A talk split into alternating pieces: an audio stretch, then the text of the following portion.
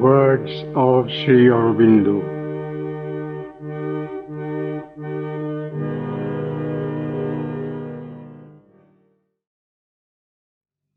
Integral Yoga and other paths. Deliver the self by means of the self and abandon all dharmas. Gita.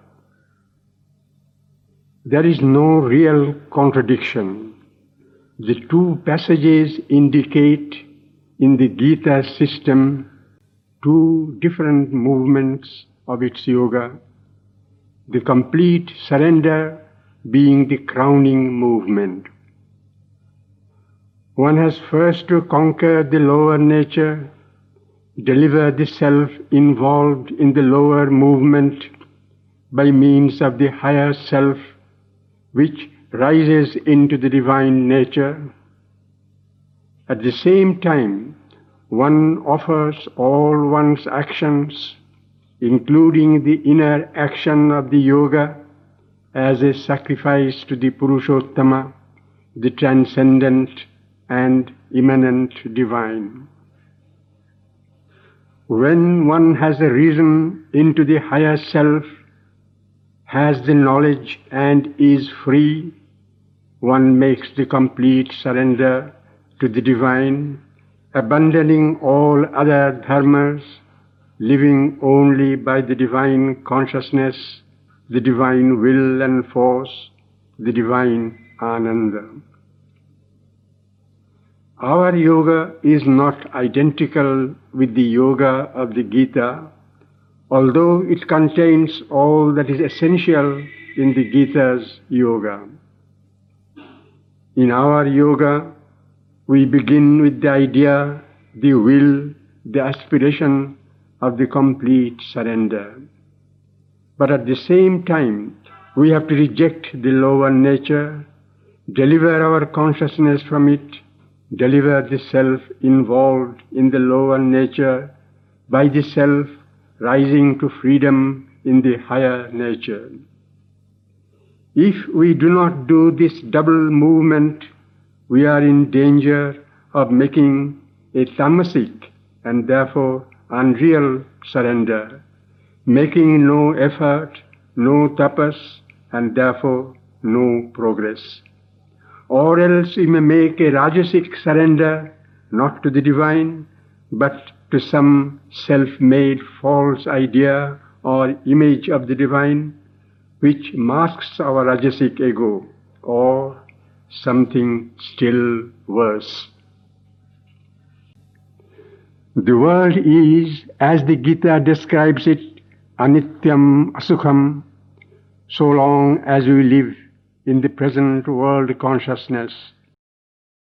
It is only by turning from that to the divine and entering into the divine consciousness that one can possess through the world also the eternal. The Gita does not speak expressly of the Divine Mother. It speaks always of surrender to the Purushottama. It mentions her only as the para prakriti who becomes the jiva, that is, who manifests the divine in the multiplicity and through whom all these worlds are created by the Supreme and he himself descends as the avatar. The Gita follows the Vedantic tradition which leans entirely on the Ishvara aspect of the divine and speaks little of the Divine Mother because its object is to draw back from the world nature and arrive at the supreme realization beyond it. The Tantric tradition leans on the Shakti or Ishwari aspect and makes all depend on the Divine Mother because its object is to possess and dominate the world nature and arrive at the supreme realization through it. This yoga insists on both aspects. The surrender to the Divine Mother is essential, for without it there is no fulfillment of the object of the yoga. In regard to the Purushottama, the Divine Mother is the supreme divine consciousness and power above the worlds, Adya Shakti. She carries the supreme in herself and manifests the divine in the worlds through the Akshara and Kshara.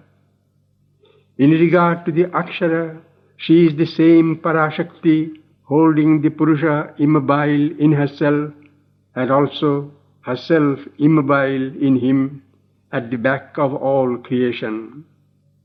In regard to the Kshara, she is the mobile cosmic energy manifesting all beings and forces. Yes, the object of our yoga is to establish direct contact with the divine above and bring down the divine consciousness from above into all the centers. Occult powers belonging to the mental, vital and subtle physical planes are not our object.